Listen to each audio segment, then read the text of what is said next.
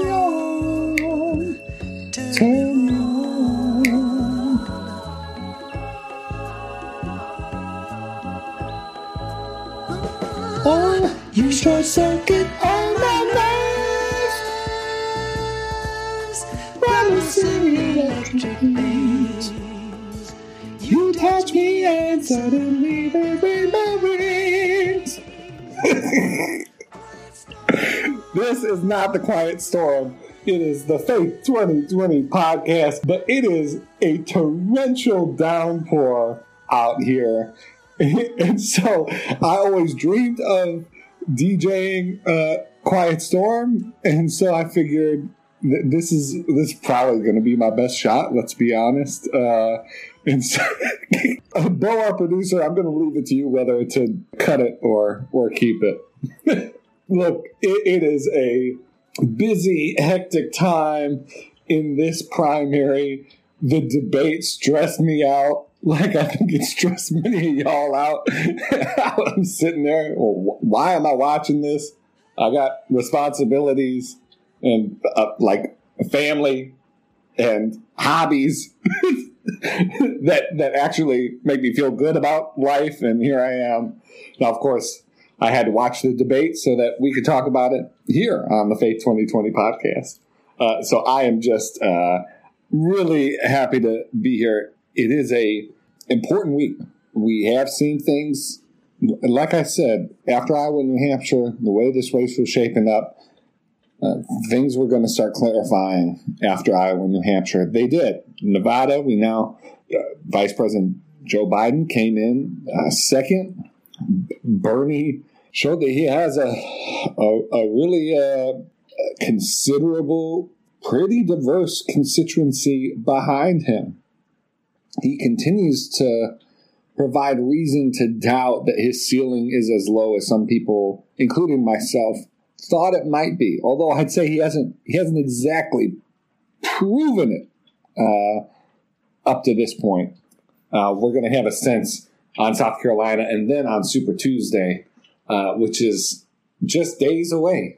South Carolina votes on Saturday. Of course, they've been having an early vote, and then Super Tuesday is is just a few days after South Carolina. We have so much to talk about. Uh, I'm, I'm really not going to go in depth on on the debate. I, I don't think much changed because of the debate.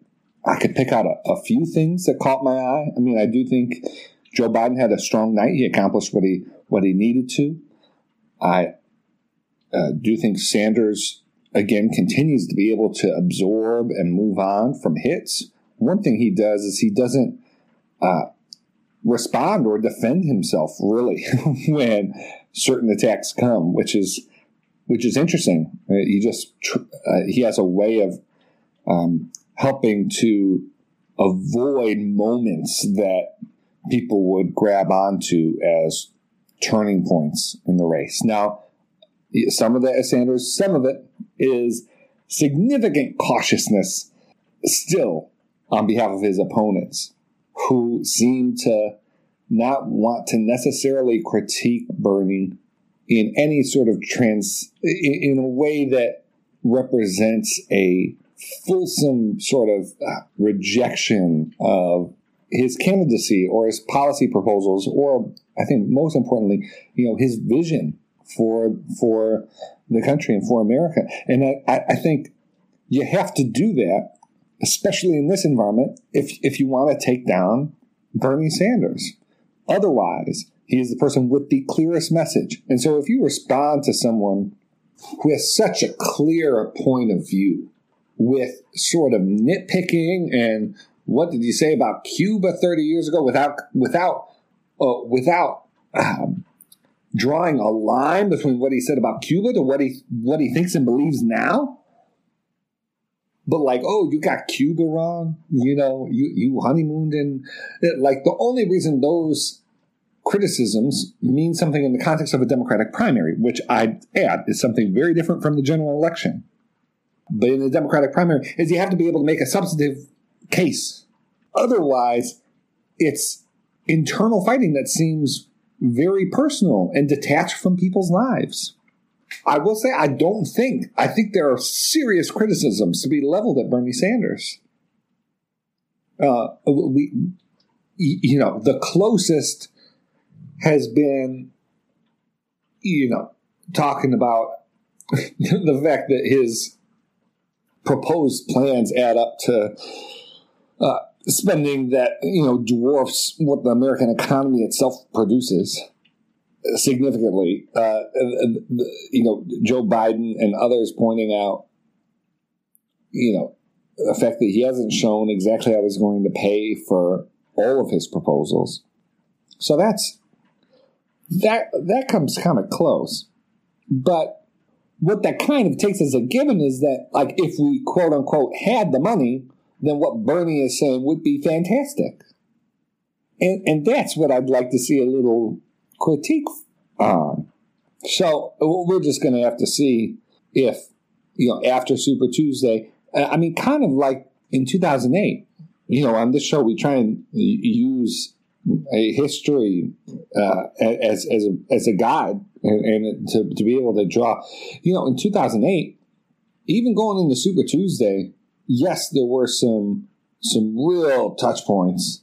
Yes, there was the back and forth about Bill Clinton saying that this is a fairy tale. The president sort of, uh, uh, or Barack Obama sort of pushing back, and and and. But again, that that was that was largely sort of atmospherics. That was about sort of symbolism and sort of personality.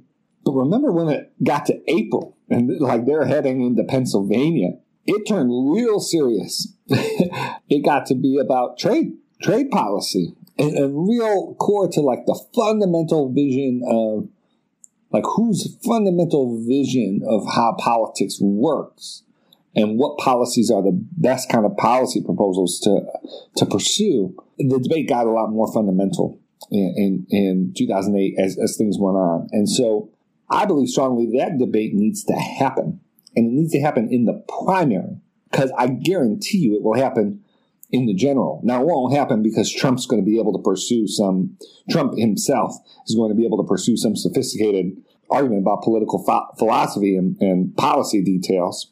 He's going to be more of a blunt instrument, but he is going to pick out things. So, for instance, as I said with Medicare for All, the, the major critique has been and I'm not, you know, I'm talking about Bernie because because he's a frontrunner. I'm, I'm not trying to pick on Bernie. This show is primarily one that we try and look at the the race as it's developing, not as I wish it was developing or as certain faith groups wish it was developing. This is, uh, but I do think it's it's worthwhile to to talk about the dynamics of the race. And so one example of that is, like I said, the only really substantive critique about Medicare for All has been has been its price and the fact that it would take. I, I will add, I should add, you know, the fact that it would take private uh, insurance off the table. And Pete Buttigieg did a pretty good job of of honing in on this in the debate that, that it would. That you know, he had that great line about even in. I'm not sure if it hit the way it should have. I, I think uh, you know he kind of didn't do it as cleanly as as he could have because of what was going on, but you know, he said, you know, even in Denmark, which, you know, you're, you're so fond of Bernie and that, that I've talked about positively too. He said, even in Denmark, they offer the potential for private insurance, supplemental private insurance, uh, health insurance. Uh, and that's something that, that you don't even offer. So, so you know, let, that, that is radical. Uh, I'm not sure if he said that, uh, but but but that was that was his, the suggestion. Like you're you're to you're to the left of Denmark. What, what's going on here? I, I, thought that was good. So so those have the, been the critiques of Medicare for all so far that I've heard on the debate stage that have gotten major play. And the private insurance critique gets a little closer to what I think has been missing, which is, you know, th- this idea that I don't think there's been significant discussion of what it would mean for the government to have control and say over that much of our healthcare system. Uh, the Affordable Care Act was almost killed because because after they got through dealing with the price and debating about public options and making all the compromises on, on those kinds of policy details. Remember, the last 72 hours before that vote, the concern was this is going to fail because of abortion, because there were concerns that abortion was going to be funded through Affordable Care Act, which, as I write about in my book, the Government Accountability Office under President Obama, it's an independent office, but just during the Obama administration, I mean, uh, researched and, and found out that despite the compromise that was made and the commitment that was made by the Obama administration, funds were going to abortion. So that's that's a side sidebar. But that whole debate almost killed the Affordable Care Act. And then, of course, the contraception mandate, which was a major election issue in 2012, uh, the kind of thing that I think would have taken down someone who, a Democratic candidate that, that wasn't the once in a, in a generation political figure that Barack Obama was. The contraception mandate, of course, was not explicitly in the Affordable Care Act, so it didn't prevent the passage, or at least it didn't become a, a live issue during debate uh, about about the bill. But after it passed, and after after people understood that this was going to mean that insurance companies were going to be mandated to cover contraception, private insurance, and this is with some some loopholes and some escape hatches and some some exceptions. You know, that was a in some ways that's a policy fight that's still going on now. There are still court cases about about the fallout from that. Oh, a, a decade later. Now you think about Medicare for all. Well, what does that mean?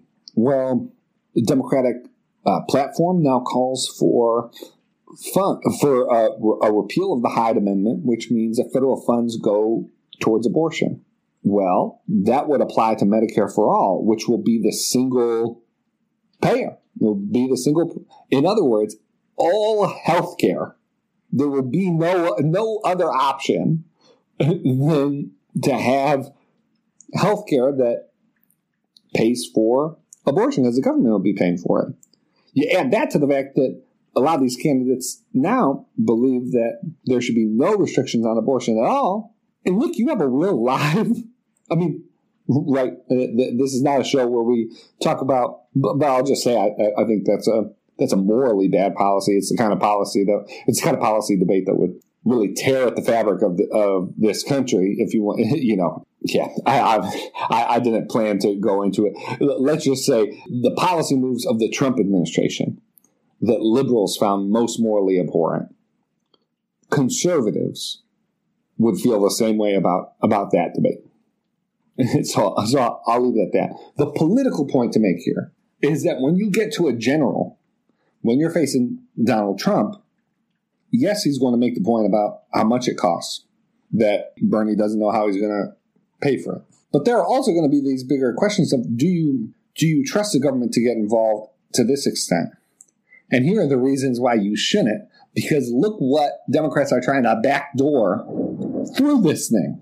Uh, look what Democrats are trying to shoehorn. You think this is about, you think that this is getting health care, but there's this whole social agenda that's coming with it. So is this about health care or is this about some social issues that the American people are much more conflicted on generally? Now, the, Democratic primary field, as it's made up right now, isn't necessarily going to bring up that charge as a critique. Which is just the last point I'll make is like the, the press has to be asking these questions. But Bernie Sanders is the front runner. And so instead of like this this horse race, soap opera, you know, what did Sanders say about Cuba? They're like, okay, that could be on the table Uh, maybe it's getting to point into some substance. But how about we talk about like what he's proposing now? Like, uh, like how how about we talk about what's actually in his platform that, as Megan McArdle, who's a conservative, wrote in the Washington Post, like Medicare for all is not the most radical thing in Bernie Sanders' platform. And yet, when Bernie gets confronted in these debates about, you know, are you worried you're too radical? You know, Bernie says, well, if it's, it's if it's radical to pay a fifteen dollar minimum wage, then I guess I'm a rat. Well, well, when serious people say that what you're proposing is radical, they're not talking about a fifteen dollar minimum wage, Bernie, and you know that. Uh, I, I, had a fascinating back and forth on Twitter today with uh, Daniel Jose uh, uh Camacho, who's a thinker I really respect. He's editor over at Sojourners, has written some really thoughtful essays, and he he helps me see issues uh, in a in a broader, helpful way. Uh, I, I talk with I talk with Daniel, and sometimes he won't change my mind on something, but I'll I'll I'll leave a conversation with him and be like, oh, there there is this whole piece of this conversation that I wasn't attending to that I need to attend to now. So, anyways, plug for him. But we had a little Twitter back and forth today, and in, in, in, the middle of it, we were talking about this Cuba thing because there was an NPR uh, segment on Cuba. Uh, Bernie had some positive things to say about what Cuba was able to, to achieve under Castro was able to achieve regarding literacy rates. And if you're just looking at literacy rates, like it's absolutely true. Castro came in, launched a literacy plan, and literacy rate skyrocketed. Well, as this expert on NPR was saying, well, yeah, but the literacy plan was not like incidental to Castro's authoritarianism. So, so you know, Sanders responds, "Look, I think we should be able to say uh, good things about things that are good, and of course, I reject author- authoritarianism. I reject it everywhere, always have, and dun dun dun. Well, this historian was saying, well, look, even even with the the specific point of progress that you were highlighting, you can't separate out what he was able to do, what, what the Castro regime was able to do with literacy from the authoritarian uh, nature of the overall regime. So uh, the the historian, the expert, went went on to explain that the the literacy programs they taught them to read basically uh, using communist propaganda. So yes, they were learning to read, but uh, they were being indoctrinated at the same time, and and what what they could read was being limited, so they didn't have freedom. To, so their, their literacy was being directed to support the regime, not to support the flourishing of people necessarily. So, so that was basically the uh, the debate that took place. So the the media is NPR is doing segments on that. I, I, guess my my last point here is that you know the media has a responsibility to actually uh, preview and press on and ask questions that are going to be relevant, not just Republican attacks or Republican talking points, but what are the debates that are actually what are the critiques that are going to be made and, and what is what is Bernie and all of the other candidates say? What are they going to have to explain to the American people about their plans? What are they going to have to defend about their plans? And I am concerned this primary process has been far too insular.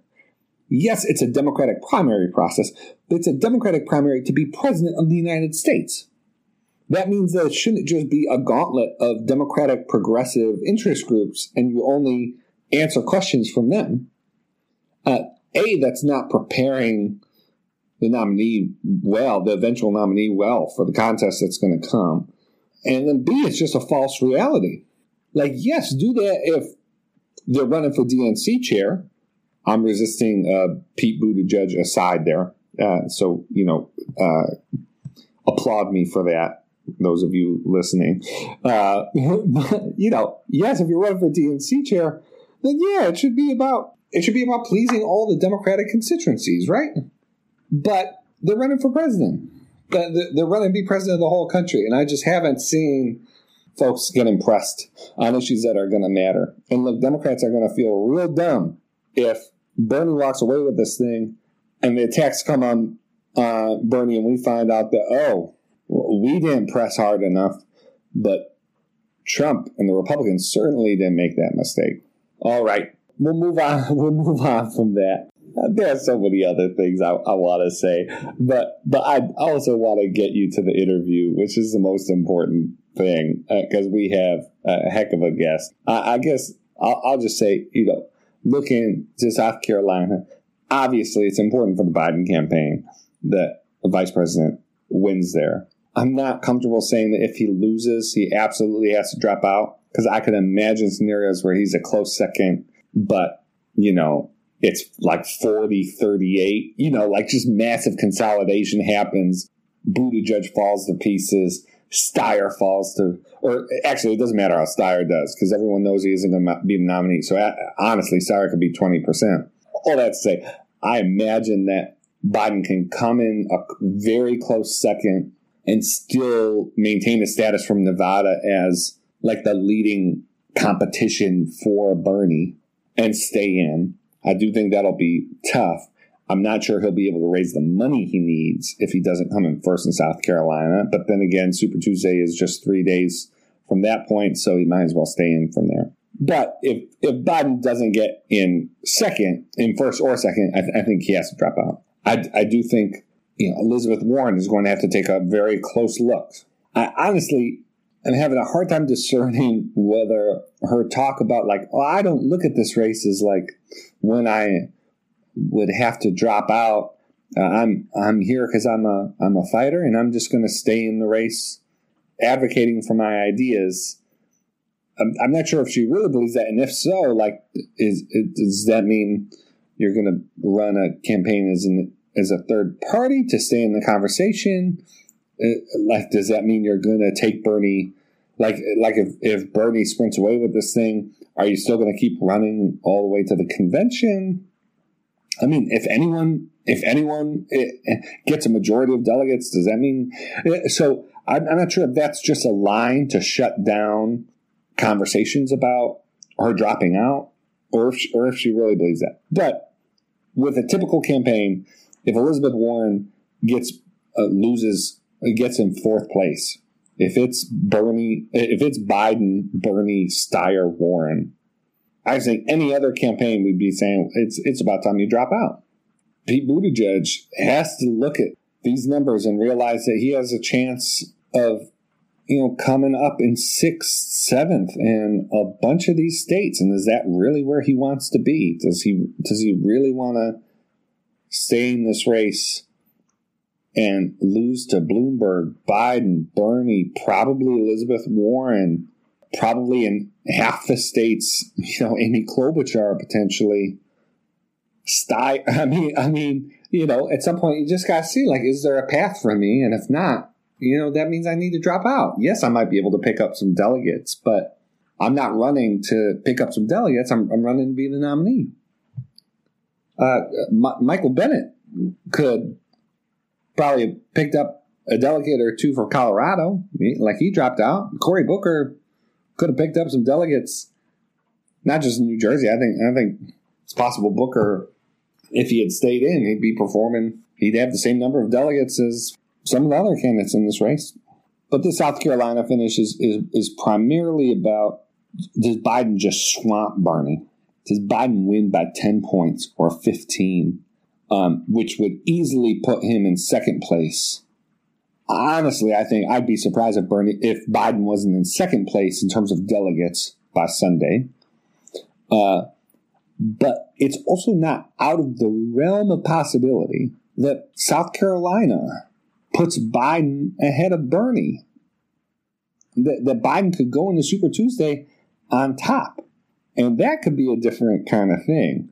I mean, then I think they'll be able to raise a bunch of money. It won't do them too much good for Super Tuesday, but I'm sure the Biden campaign has a plan to execute if if Saturday they get a flood of money. Um, I'm, I'm, sure they have they have ad buys ready to go and that kind of thing. Um, but but we'll see. We'll see. Uh, you know, Klobuchar, I think she's winning her home state in polls so far, and it's hard for candidates to drop out if they're they feel like they're going to win their home state. I think you know I'm generally a fan of uh, Klobuchar, so it takes me no pleasure. I, th- I, think after South Carolina, she really has to take a clear view of like where where she is. You know, if she tops Buttigieg in South Carolina, maybe that's reason for her to go on a Super Tuesday.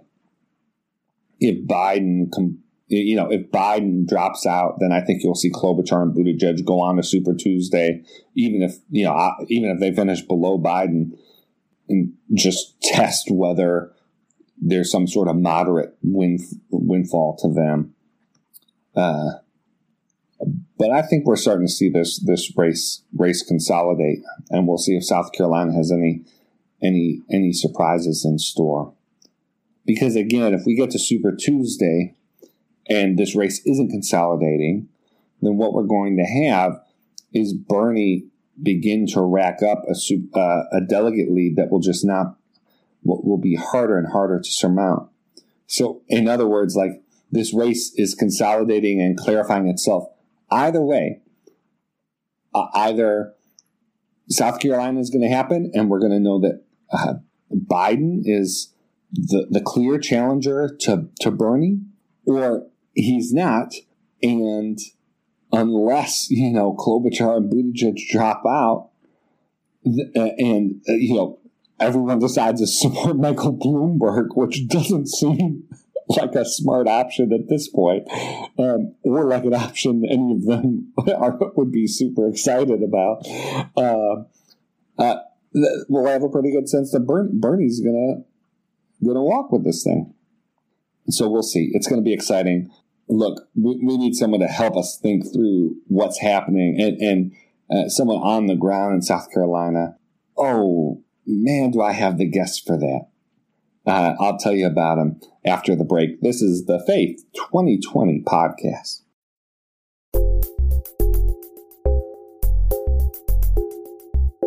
All right, we're back. This is the Faith 2020 podcast, and our guest for this episode is like the primo A list, top of the heap, A number one, everything that Sinatra talks about. guest that we could possibly have at this moment in the primary, uh, and that is Clay Middleton. Uh, now, you, you may not know the name. Uh, uh, uh, Clay Middleton, but I've known Clay for over a decade. There is no one that I trust more when it comes to uh, South Carolina politics. Uh, Clay worked on Obama 2008.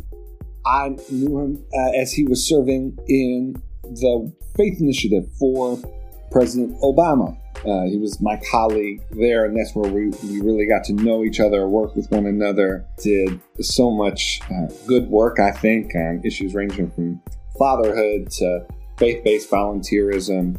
Uh, he's, uh, he was just an amazing person to work with. He went on to run the state of South Carolina uh, for Hillary Clinton, serve in senior level positions with Senator Cory Booker's campaign. And so I know we talk on the show, we've talked on this show quite a bit about Senator Cory Booker.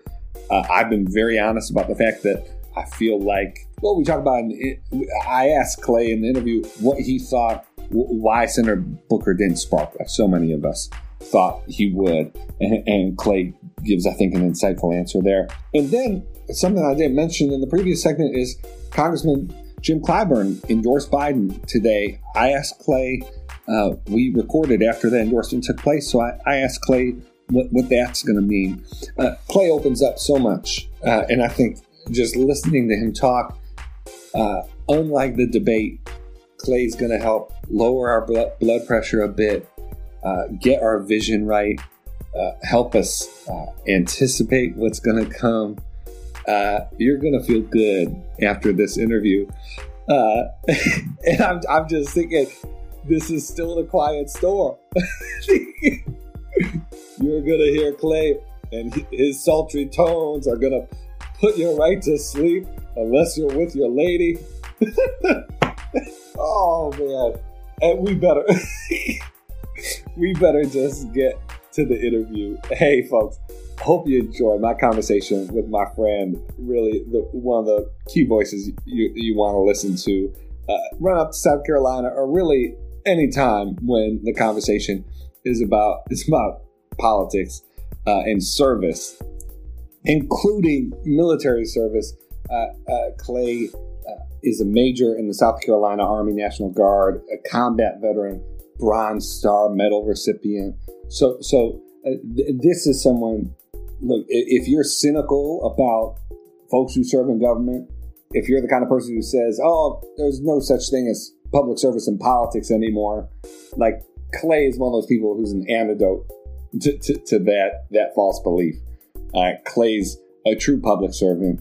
Uh, he's been one for a long time. He's going to continue to be one. And so enjoy this interview with Clay Middleton on the Faith 2020 podcast. Well, this is the Faith 2020 podcast, and we have with us my my friend uh, Clay Middleton. Clay, thank you so much for joining the Faith 2020 podcast. Appreciate the opportunity, Michael. Thanks for having me. You know, and I've told folks already, you know, with with a just needed you on the podcast generally, but especially with with South Carolina coming up. Uh, there's no one uh, I'd rather be talking to in this moment than you. And so, just to kind of jump in, you know, we're recording this on Wednesday. we had the debate. You know, I think there are some other words you could use for it, but uh, uh, yeah. Well, what's your? Well, actually, let, let's start here. What's your basic sense of the lay of the land in South Carolina a week out. You worked for, you were involved in, in this race. You worked for Senator uh, Booker. Uh, you you worked for Hillary Clinton in, in the state in 2016. There are a few people who know South Carolina better than you. You worked for Congressman Jim Clyburn, uh, James Clyburn, who we'll talk about later in this in this episode. So uh, you, you, know, just a few days out from from voting, uh, what's your sense of the lay of the land? What are you looking for in these closing days? Expecting that the candidates uh, would crisscross uh, South Carolina to deliver their message to places that they may have overlooked. I think the major urban areas have gotten great attention and rightfully so because of the population. But if you are looking to to gain ground or break away, uh, folks should really be uh, going into uh, rural areas uh, that people tend to just uh, drive through. And they should have their surrogates just all over the state in the last few days. certainly, with the debate that just took place, the last debate, this this would give folks an opportunity who may have missed the debate or have some questions about what they observed um, to uh, to be to be able to ask some clarifying questions uh, in person. It seemed clear that some of the candidates had at least one eye on Super Tuesday in in the debate. But as far as South Carolina goes, you know, who, who did you think was most strategic uh, in in using that debate to reach out and appeal to to South Carolinians and and uh, who do you think made made the best use of that opportunity? And then is there anyone uh, particularly with the debate that you think significantly you know harmed their their their uh, status in the state? Uh, so I felt that Vice President Biden uh, did what he needed to do. He I feel, and especially those that were in the hall, felt that this was his best debate performance uh, out the previous nine. This was his, his strongest. He was able to use his personal relationships and connections and stories into some of his responses as it relates to South Carolina and Super Tuesday uh, states that are going to follow three days after uh, we we vote here. I felt that Warren came across as very um, not not rude. She was just she attacked Bloomberg when she didn't have to. She kept going after him, and in the room, everyone was like, "Ooh, what?" Like there was no point. You you already attacked him in the last debate, uh, so you are ahead in that regard. So why why go after him? And and I thought it was very interesting the way she was engaging with with Bernie. At one point, I thought she was just going to to concede uh, to to him. So I think if she does, not gain traction uh, based on delegate count, uh, she may may suspend her campaign uh, after Super Tuesday if she's not able to to get on the board. Uh, so it could have been a way for her to let her supporters know and Bernie supporters know that if if the end for me comes sooner than I wanted to, I would be aligned with with with Bernie. I thought that Bloomberg, you know, he's not on the ballot here in South Carolina. I think he did a better job at this debate than, than the last one. Uh, he has a CNN town hall uh, that is approaching. Uh, so he certainly was appealing to those that are going to uh, be voting on March 3rd. Let me ask you a question we've we've tried to answer in previous episodes, but it really is one of the most common things I hear when I'm traveling and when folks are giving their feedback is, you know, I think I have a pretty good sense of why, you know, Senator Harris's campaign didn't pick up steam. Uh, I, I, think I have a pretty good idea of why, why Beto uh, didn't uh, didn't stay uh, where he where he was, you know, before he jumped in. I have some theories about uh, about Senator Booker, uh, but but none of them are completely satisfying to me. Particularly, I, I mean, you can speak to the the, the national perspective, but uh, particularly when it comes to South Carolina.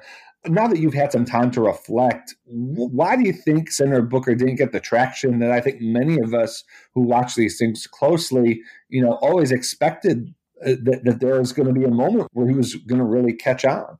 I, I think people, big picture, that he was just not getting the uh, airtime that other candidates were getting because he was not the uh, new shiny object, and that's and that's why. Uh, however, everyone that ever engages with Cory Booker, everyone that ever came to an event uh, we had, whether it was in, in South Carolina, North Carolina, uh, Georgia, Florida, uh, Texas, uh, Detroit. These are states I've been with him in. Anytime uh, folks walked in that room leaning somewhere else or hell bent on uh, someone else after they heard Cory Booker, they were now at, they were conflicted yeah. Yeah, yeah, yeah.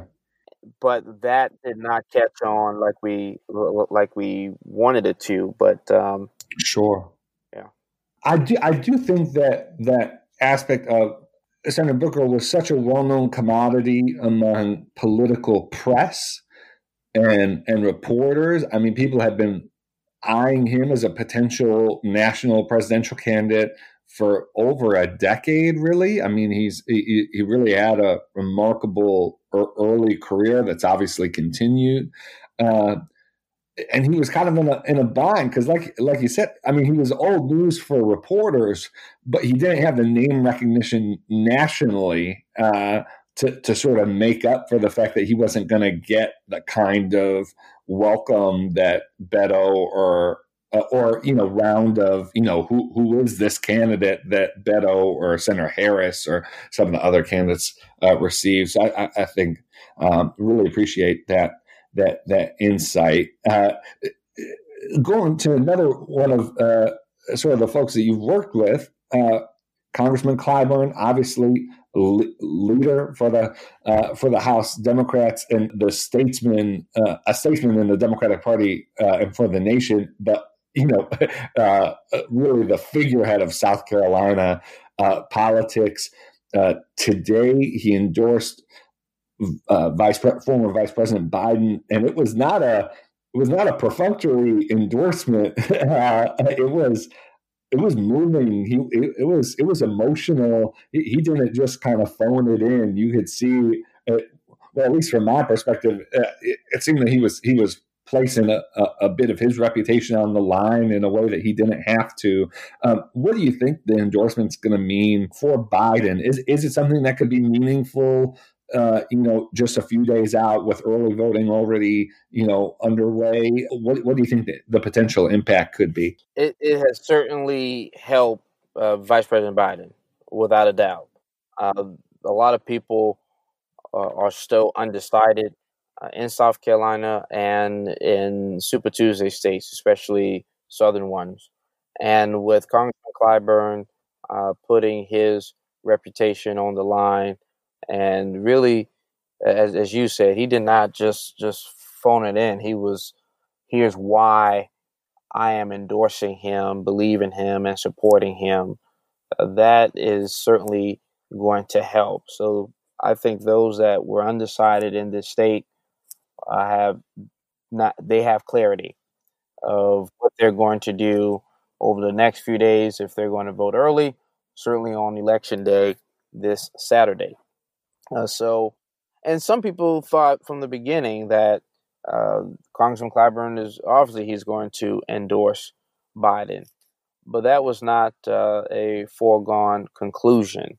Uh, Biden had to earn it, uh, and Biden had to not mess up because certainly if he had said outrageous stuff, if he had if, the, if his mannerism was out of character, uh, then Congressman Clyburn would would not have endorsed, and that would him not endorsing would have been uh, an endorsement of who not to support. Yeah, yeah, that's right. That's right. Want to ask you specifically? You know, this is the Faith 2020 podcast. Uh, you know, one of one of I mean, you've had such an incredible career and, and, been in so many uh, important roles. Where we first got to know each other was with the Faith Initiative in the first term of of uh, uh, President Obama's time in the White House, and so you know, in addition to I mean, uh, in addition to the expertise in the other areas we've discussed, uh, you also have great expertise when it comes to uh, religious outreach and understanding the faith community. And so, you know, how do you see? Obviously, the Black church plays a significant role in South Carolina primary. Uh, do, do, you think that candidates are, uh, are are, doing what they what they need to be doing uh, to reach out to the Black church, not as a not just as a get out the vote turnout, but but actually engaging in persuasion. Like, do you, do you think these candidates are actually speaking to the concerns of the Black church? And then would, would welcome you to speak to, uh, you know, South Carolina is probably the first the first state in this primary process that is uh, overwhelmingly religious when it comes to the Democratic primary electorate, and that that you know includes. Uh, uh, that that includes mainline and evangelical denominations as well. But but but yeah yeah. How, how do you see the candidates doing in the state when it comes to faith? Not nearly the level that it was in 2008. Uh, and I, I remember that it was an intentional effort that was throughout the campaign, from images, from the letters to to faith leaders, uh, to congregation, to faith captains. It was a it was ingrained into the campaign. It was not a one off. Uh, so that kind of integration uh, has not happened this time around. And in fact, it was so ingrained that in the general election in 2008, when I uh, joined the uh, Obama campaign, um, it it was it was one of those things where that was the first thing you focused on and I knew that going into it, but still it was it was reassuring that this was going to continue in the general and it was just not something to be done in the primary. In 2016, uh, when I ran Hillary's campaign in South Carolina, and uh, we we were very adamant that we have to have a faith component, and we were able to to do that uh, in 16, uh, but it did not translate the way that I would have preferred uh, after the primary season. Then, when you move into this cycle, our campaign was the first uh, to have a faith uh, outreach director uh, in South Carolina. we also did prayer calls every week that was not political in nature.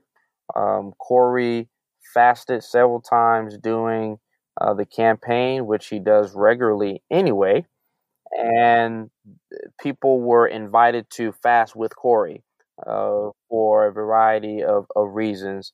Uh, maybe because of debate prep, maybe because of a goal that we were aiming for, for you know whatever the the reason was then other campaigns started to to do the same thing in terms of having faith outreach, uh, but the level of engagement um, was not as ingrained this cycle uh, that like previous, and no campaign those that are still in have have done that, uh, and and I, I, I don't understand why, uh, and hopefully those that are listening uh, would would change that narrative uh, going going forward.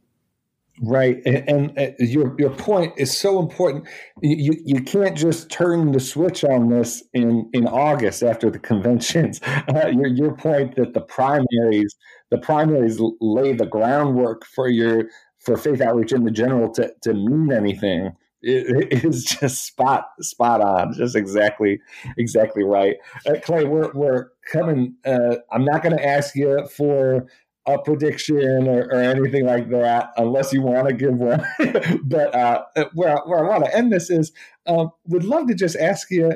You had a front row seat during the Obama administration to the intersection of faith and volunteerism.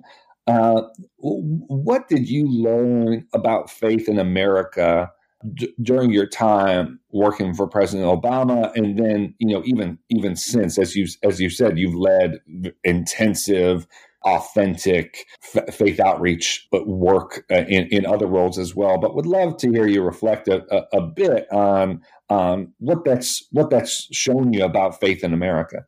We we have to be engaged and if someone uh, is is hungry, uh, you have an obligation to feed them.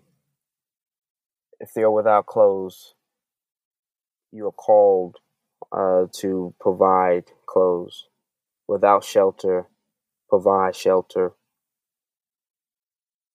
Being in the military, having served overseas, as a combat veteran, I was not concerned about the soldiers I led into Iraq, those I've served with over the last 20 years, not worry about their political persuasion. It's about doing our job, that service. That binds us together. So does our faith regardless of who we call on, pray to, we are all connected. And when we see something that is, is wrong, when we see someone in need, uh, we are automatically uh, called to help, to be there. And I saw that up close and, and personal working in the White House Office of Faith Based Neighborhood Partnerships uh, with you and Joshua, and certainly at CNCS uh, with John Kelly and and other colleagues throughout throughout the centers, and that that reflection that I just provided uh, just reminded me uh, that we're doing this for a cause greater than ourselves, and that we are to live our life as if uh, there is a God dying finding out uh, that uh, there isn't, uh, versus living our life as if there's not a God, dying finding out that there is. Yeah. Uh, Clay, I, I can't tell you enough how much I've appreciated knowing you, learning from you over the years. It was, it, you know, just one of the great honors of my life to, to work with with you and, and our, our colleagues for, for that season and to see you flourish and continue to lead for your public service, for your military service. Uh, and I'm just so glad that we had this uh, time for this conversation, and uh, would urge folks to keep an eye on on Clay Middleton, his his public leadership moving forward. Clay, is there a way that that folks can sort of stay in touch with you and and kind of kind of follow what you're doing? Sure. Uh, on Twitter is at Clay in Middleton. Clay in Middleton and uh, certainly I am on Facebook uh, as well, LinkedIn. Uh, so I'm looking forward to uh, to being more intentional uh, about uh, what I am called to do. Yeah, uh, I, have seen that intentionality uh, from you, Clay. Uh, thank you again for joining the Faith 2020 uh, podcast. I I I, uh, I, hope our listeners understand that they'll they'll be able to head into Saturday's uh, vote and into Super Tuesday with with a, a much clearer sense of what's at stake and what's at play. All right, thanks so much, Clay. Well, thank you. And, and, and if we could, when two or more gather together, we know that the Lord is with us, and we just just ask God to uh, give us the strength, uh, the wisdom, and pray that our leaders, uh, those that are appointed, uh, those that are elected, those that are called by Him uh, to do with us, says the Lord. Uh, thank you so much. Amen. Thank you, brother. All right. I hope you enjoyed the interview with Clay. Well, we have, we're going to see if we can do another episode before Super Tuesday. If not, I want to make sure if we do one that it, will be worth your while. And honestly, I'm just not sure if we're going to be able to record and post an episode between South Carolina and Super Tuesday. And South Carolina is going to be such an important pivot point that it makes most sense. But we'll we'll see what we can do. If not, we'll have an episode up to recap Super Tuesday and talk about what what the fallout from that is going to bring us. All right, this is a Faith 2020 podcast. Uh, I, I truly appreciate you listening in, especially as we move to these weekly episodes. More and more people are tuning in, and it's just been encouraging. Would ask you to continue to get uh, help get the get the word out I, do think we broke a little bit of news on, on, on this episode with with Clay's insight into how faith outreach is developing in this primary cycle, and, that, and that's something that we're gonna we're gonna dig into more. It's something to keep an eye on.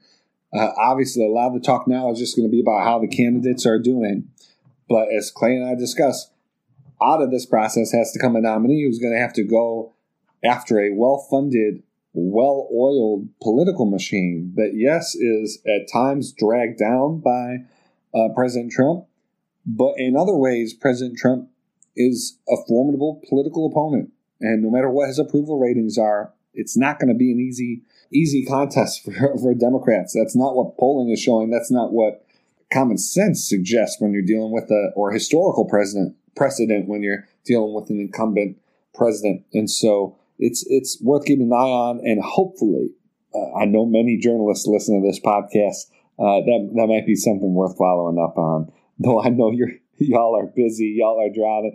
Uh, uh, you know, do you know what? Before you follow up on that thread, take a nap. Uh, uh, call your your mother. do something that'll that'll help you get through what's going to be a very busy, a very busy next few days. All right. This is Michael Wear, host of the Faith 2020 podcast. But in addition to that, y'all know this episode has been a little little different. So I'll close. Quiet storm blowing through my life. Hey, y'all, listen. If if we see a five five hundred percent increase in listens to this episode, I'll, I'll bring out my falsetto every episode moving forward. hey, take care of yourselves. Be well. We'll talk to you soon.